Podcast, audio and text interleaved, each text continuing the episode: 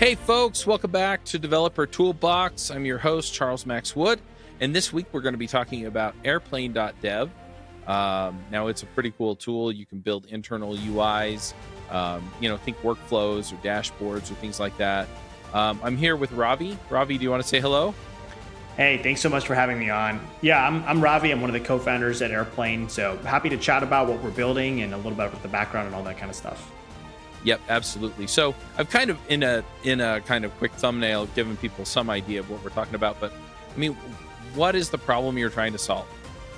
For sure. So um, high level, uh, the problem we're trying to solve is that um, if you think about almost any software company, whether you're building SaaS software, some finance app, you're building yeah, streaming service, whatever it might be, there's a fair amount of work that goes into building internal tooling. And by internal mm-hmm. tooling, I mean software that's not customer facing. So you have to build these dashboards or admin panels to let your support team read and write against customer data. Maybe you need some sort of like internal workflow that defines your customer onboarding flow or whatever. All those things end up taking up engineering time uh, and mm-hmm. sort of taking away engineers from sort of core product development. And so the idea behind Airplane is really to make that internal tooling work as efficient and as fast as possible for developers. So um, the way it works is you write small amounts of code to define the key internal workflows or operations that your business has to do. Let's say someone needs to be able to look up a user, extend their free trial, mm-hmm. delete something from the database, do some sort of migration, whatever it might be. You define those things, deploy them to Airplane, and we'll sort of overlay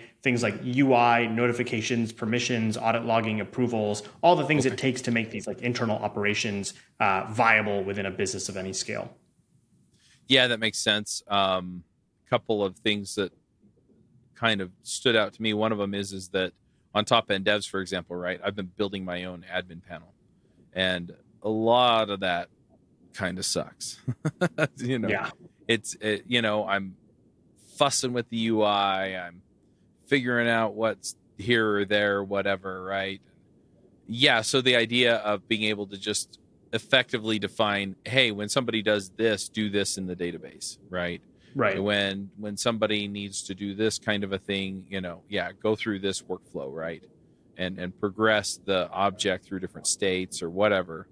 Um, you know, a lot of that really appeals to me. One other thing that I have just been struggling with, to be perfectly honest, is putting together a dashboard that's like, hey, these are the key metrics that we're looking at for the next three months, and yeah. you know, making it real easy to find. And granted, some of that is just because the metrics come out of systems that don't make it easy to get the metrics out of.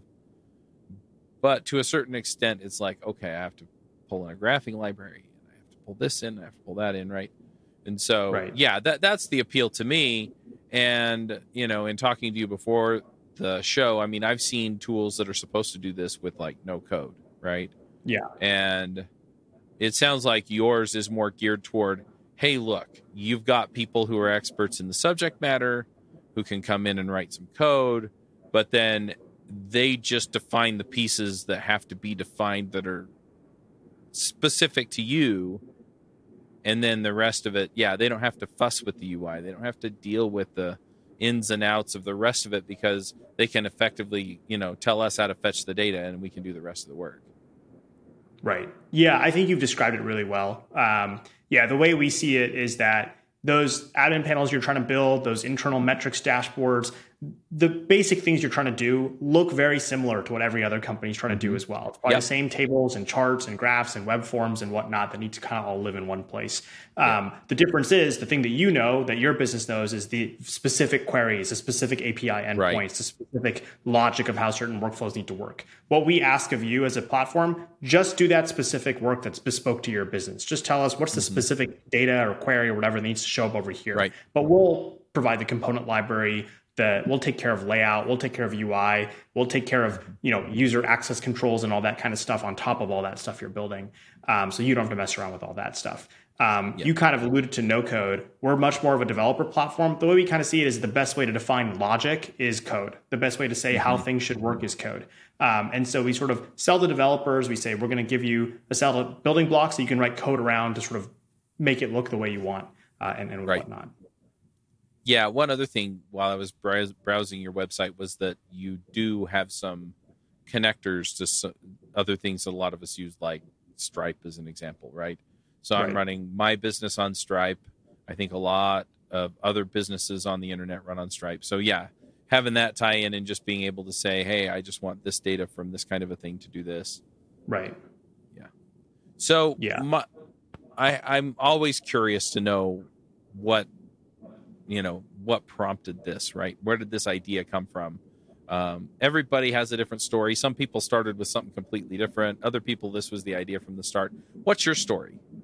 Yeah. Um, so yeah, airplane definitely came from a personal pain point. Um, so by way of background, we so we started airplane about two and a half years ago uh, in 2020. Mm-hmm. Um, and before that, I co-founded a different company called Heap, which is an analytics tool. And mm-hmm. so I started Heap in 2013, helped grow it to about 200 people over the course of the next seven years there. Um, it's still around today. It's roughly doubled in size since I left. Mm-hmm. It's doing quite well. But um, basically, Heap was an analytics company or is an analytics company. Um, and in the course of scaling it, we ran into all these problems around internal right. tooling. And so people would often email our support team and say things like, Hey, I installed the API wrong and my data's all messed up. Can you fix it for me? Or I accidentally oh, made two different Heap instances for my company and I need to combine all that data into one place. Or I want to connect my Heap data to Snowflake and I'm not really sure how to make that ETL connection work or, right. or whatnot. And a lot of these like one off use cases, um, what would end up happening is that would end up hitting our solutions team or support team. They would usually have to escalate that to engineering. Someone from engineering would have to get involved, like write some script or some query, mm-hmm. and then like run some job and like wait for that to finish. It's a data tool, so like sometimes right. those scripts would take hours to run. Then you'd have don't to get break the get database. Don't break the database. Yeah, of course, and that's that's also uh, have had a couple close calls yeah. or not so close calls uh, uh, a time uh, a few times, and so that is just like a, a not a great status quo. You have constant interruptions, constant back and forth within the company yeah. to resolve customer issues. You have really unsafe operations happening, like you mentioned, like mm-hmm. don't break the database. Um, and we could never really get those out of the hands of engineering and turn them into like good, solid, enterprise grade, right. safe internal tools that like anyone could use within the company. Um, it just you know, there was always just like a mountain of this kind of work to do. And so the idea behind Airplane was, you know, we noticed that pattern. Uh, I noticed that pattern over at Heap. My co-founder at Airplane, um, he had a similar story to me. He was CTO of a company called Benchling before, which is like a life sciences SaaS company. Um, had the same set of problems over there. And so me and him were kind of talking when we had left our previous companies and said, you know, this problem was at both of our companies. It's probably at other companies too. And so we right. interviewed friends of ours, engineers, non-engineers at a, a variety of companies from small startups all the way up to you know big uh, public companies and got a sense right. that like no matter how big a company is there's always this huge long tail of stuff that is just really messy internally.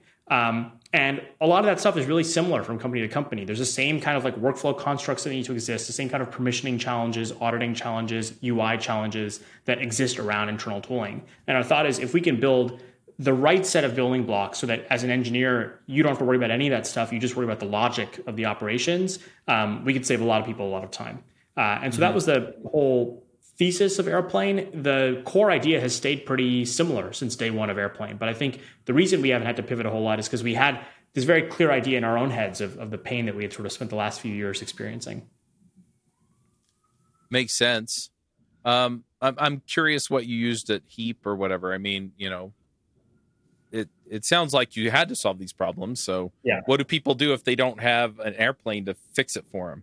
Yeah, very good question. I, have seen all kinds of things that people throw out the problem. Um, what we did at mm-hmm. Heap was kind of a combo of things. Um, so one is we built a Slack bot internally. Um, and basically, the mm-hmm. way the Slack bot worked is there was like a set of predefined commands that were things like extend free trial or like you know uh, uh, oh, okay. increase the number of cards allocated to this customer. And they would basically when you hit that Slack command, it would like spin up a, a container and like run some script in some environment that worked okay, but it took a while to build that Slack bot and make it kind of work. It right. went down all the time. There's a lot of internal maintenance around it, and adding new commands to it was really painful. Um, mm-hmm. Because ultimately, that's not Heap's core competency to maintain and build that Slack bot. It was, right. uh, you know, just something one person built as a side project, and it ended up becoming a too valuable piece of the internal operation. So we did that. Um, we also had a couple like one-off bespoke tools we built for really common internal use cases and stuff. Um, and then there was a lot of stuff that honestly we just didn't build out. Like if there was a certain thing that happened frequently but not frequently enough, it might just stay that some random infrastructure engineer had like built a script and they're the person who owned it. And every time that issue happened, it just got escalated to them and they had to SSH into some production server and run some script. Like that was just a status quo for so many other operations. So it was it was honestly a, a fairly messy, time consuming set of right ways of dealing with that problem. That makes sense. I, I, guess the other question that I have related to your origin story and kind of where you're at now is what was it that made you think that there was kind of a common solution to this? Because, yeah, I mean, I guess some of the fundamentals are the same, but I mean, I've worked at a lot of different companies that did a lot of things a lot of different ways, right? Yeah. And so, yeah, I'm trying to get my head around okay, what would make me think, huh, if I have access to their database and their Stripe account, I can do these kinds of things for them? Yeah, it's a good question. I think there, there's a couple things that made us kind of think that this could turn into an actual like repeatable kind of like SaaS product. Um, one is that so my co-founder uh, Josh had a much better solution at his company. So at Benchling, mm-hmm. they essentially built something internally that was kind of like a proto version of what we ended up building at Airplane. So there was already a little bit of precedent there where I mean, he had taken mm-hmm. a couple quarters and like built a system. It wasn't perfect. There's a lot of things at Airplane we've done to sort of like build upon those concepts, but he already had a little bit of a sketch of a solution to this idea that worked pretty well internally over there. Um, two is we actually kind of saw that at some bigger companies too. We when we were interviewing people at a variety of companies, we talked to some folks at um, Stripe um, and then mm-hmm. also Facebook and learned that both of them had internal systems that kind of looked like airplane or kind of looked like what ended up becoming airplane. And so we were basically when we were kind of prototyping this idea we kind of had this little pitch deck with a bunch of mock-ups of like here's what airplane is going to look like. And when we showed it to the people at stripe they're like oh we have that already um, or we have something like that already. Nice. So when we kind of heard that we're like okay a couple best in class companies have built this already and have seen a lot of good effects internally. Um, and it seems like when we pitch it to people who haven't built it internally, they're like, oh, you know, that'd be pretty nifty if we had that. Mm-hmm. That kind of gave us some confidence that there is sort of a solution uh, that could be built. That make that that that sounds awesome, and and I really kind of identify with that, right? Because it's you can see it in action, right? You you have some validation, right? Um, yeah. So yeah, so you get in, you start building this. I mean, what's that experience been like? Has it been pretty smooth? What hiccups have you seen? Yeah, it's definitely been. You know, I think the core ideas remain the same, but there's still been like a ton of learnings uh, on, on, the way there. Uh, and so it mm-hmm. has not necessarily been like a direct, smooth path. You know, we're, we're doing quite well now, right. but it took probably a year or two to really find that key product market fit. I, I would say like some of the learnings along the way, I think we had a sense that, you know, if we solved this problem and said, hey, this is a solution that kind of like allows you to sort of create internal tools very easily and all that kind of stuff, mm-hmm. uh, that would be kind of enough. I, I think one thing we sort of learned along the way was that it was key to get the developer experience and the speed and the time to value mm-hmm. to be really, really, really good. Um, and so obviously everyone wants their speed and their developer experience to be good. No one says right. those are unimportant things, but we kind of thought like, okay, you know, if there's a few days of setup time, that's not a big deal. Um, but what we actually found was that the nature of a lot of these long tail internal tooling problems is if they were really important, they already would have been put on the roadmap in some, in some mm-hmm. sense. So they're kind of like just below that level of importance where you're devoting a lot of engineering time and resources to it.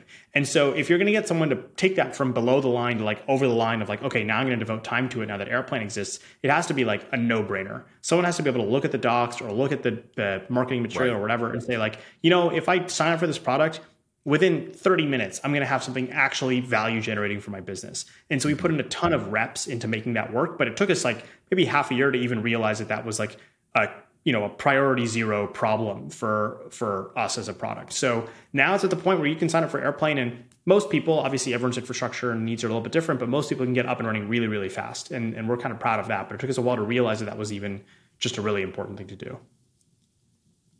Gotcha. So you you mentioned that you wanted to make it kind of a no brainer case, right? So yeah, uh, who are your no brainer cases, right? If I'm a developer and I'm coming to look at airplane, what's yeah, what kinds of yeah. people are going? Oh, this is a no brainer. Yeah, I would say like our like our sort of bullseye for like when you know someone looks at airplane and thinks like, okay, I definitely need this.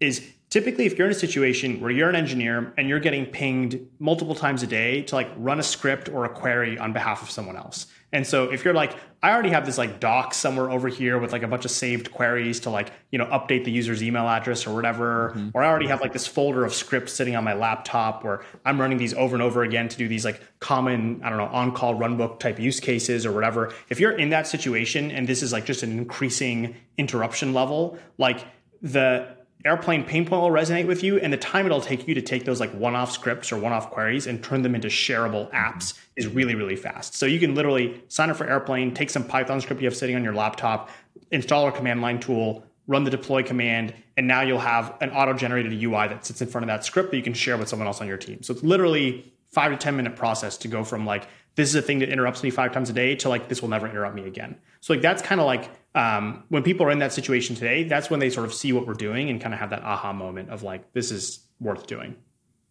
Yeah, that makes sense. Um, it's it's kind of funny because sometimes it works out to where you know you build the UI and then you never get bothered about it again. And sometimes yeah. what happens is this is so nice. We need it to do this, this, this, this, and this. Yeah, true. But but it sounds like you provide enough of the infrastructure to where when I run into that, I can either modify the script that already runs or, you know, I can tack in some other thing and give another UI. Yeah, I mean that's exactly it. The the the real if I zoom way out, the goal of airplane is to make repeated work turn into one-time work, right? right. Like you're an engineer and like I have to keep doing this over and over again. Just do it once in airplane and you're good. Mm-hmm. Even if you get ne- the next request, like you know, there's usually not an infinite well of, of requests there. At some point, you're going to have right. built most of the key operations of your business yep. into it. Yeah, that's very true. Well, and even some of the dev tasks and stuff that you run on a routine basis, I would assume, you know, a lot of that yeah. is scripted as well. So you could do a lot of the same things.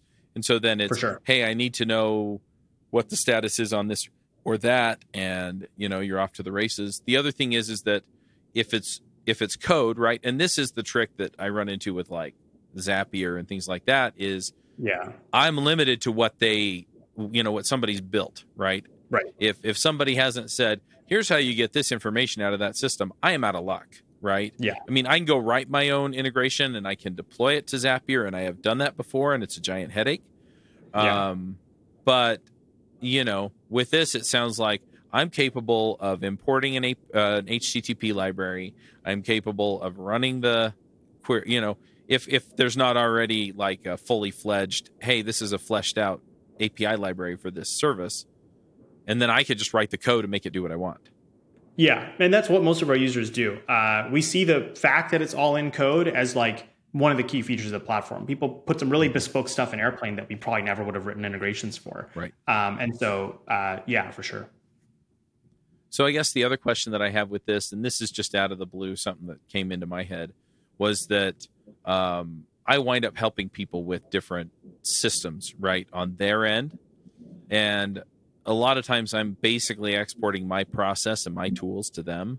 Is there a way to do that inside of Airplane where I could essentially say, hey, this is the dashboard that I've built for my system X, you know, here, you know, here's the code, the script, the setup, you know, I just, you know, you have one too now. Yeah. Yeah, so so the way Airplane works is like the code you write for Airplane, it's just code you own. So right. what people typically do is they'll put like they'll create a separate repository for their airplane code, or maybe maybe they put like a folder in their mono repo or something like that. And so whatever method you'd use to share code is the way you'd use to share airplane code as well. So if you're like, ah, I have a GitHub repo with my airplane dashboards and whatnot, um, I can actually just like you know fork that repository or add someone as a collaborator on it or something like that. And they'll be able to see the airplane code as well. That makes sense. Um, so what languages do you support? Um, really anything. So we have like native support for JavaScript, Python, shell scripts. Um, we have some dedicated builders for like SQL or if you're making GraphQL or REST endpoints or stuff like that. But if you're using any other language, we actually have like a way to just take a Docker container and do whatever you want inside it. So we actually ourselves use Go internally. There's no Go builder for Airplane, but it's not really a big deal because you can just use right. just wrap it in a Docker container. Yeah, a lot of the stuff that I do, I do in Ruby, and it's yeah. it's not that I mean, our biggest show's JavaScript. I spend a lot of time writing JavaScript, but I've been doing Ruby forever. And so it's just really yeah. easy for me to kind of think it into Ruby. And so, yeah, yeah, I like that. I can just put it in Docker and it does the right thing. Yeah. So the, I guess the other question is, is yeah, how do I get started? Right. I mean, do I just sign up for an account, push code? Is it that simple? Yeah, more or less. Yeah. So basically you can go to airplane.dev, D-E-V, um, and sign up for a free account. Um, so we have a free tier, which is pretty generous, uh, but then there's like paid tiers above that. There's like a self-serve plans and then enterprise plans and whatnot. Your sort of typical SaaS pricing. Um, but yeah, you can just get started right away. The other nice thing about Airplane is even if you're using it for more secure use cases or things like that, you can self-host as well. So it's not purely just a SaaS platform. You okay. can kind of host it in your own infrastructure as well if you need to. Right. So if you have like a HIPAA requirement or I sp- I've spent a lot of time in education here in the US, FERPA, right? Yeah. Protecting student Yeah. data. Right. So your PII lives on your system, right? Airplanes providing you with the inf- the infrastructure that way. And Yeah. since you control where the data lives, you have it's easier to comply with whatever. Right. Yeah. And so we have plenty of like healthcare customers, financial services com- customers, ed tech customers, so on and so forth. Cool. Well, what about you? I'm I'm a little curious. So, you know, where are you based, and you know, what's your background? Yeah, for sure. So I live in New York. Um, our company is kind of split. We're we're remote first, um, but I have a co-founder who lives in San Francisco, uh, and then we have people here in New York, in SF, in other cities in the U.S., and also internationally as well. So we're kind of all over. Uh, in terms of my personal background, um, yeah, like I mentioned, I previously co-founded another company called Heap. So last more than a decade, I've been basically you know working on on SaaS companies uh, more or less. Uh, and so engineer by background, but at this point more focused on kind of building out the business and, and things like that. So I write a lot less code these days than I would like to. Um, but yeah, that's a little bit, bit about me and, and, and where we're based. Cool. I also want to ask really quickly about the um, remote first. It seems like a lot of the companies that I talk to that are remote first or mostly remote, it kind of happened over COVID, and you know they didn't start that way, and they still don't really operate that way. I, I, Yeah. I guess they do, but they, you know they don't. They, they try and make it look as much like you're in the office as possible. So, do you have any pointers for people there? It also seems like um, something like Airplane would be especially helpful for that because it allows you to kind of have a common interface where you do your stuff. Yeah, that's that's a really good question. To be honest, I don't have any magic bullet answers.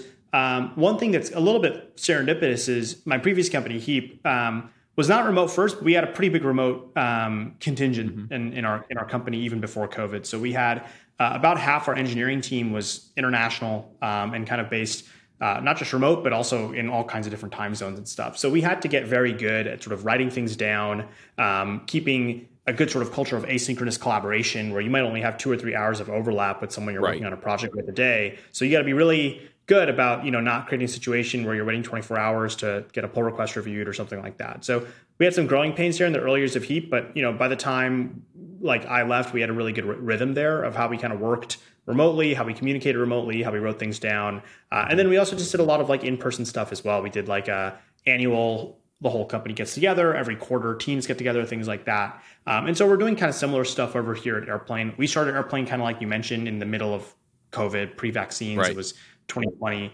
and so we had no real option other than to be remote Right. from day one. Um, once things started opening up a little bit more we do have a small office in san francisco and new york where we have you know more than a few people in both cities. So people do come in optionally. It's not a requirement.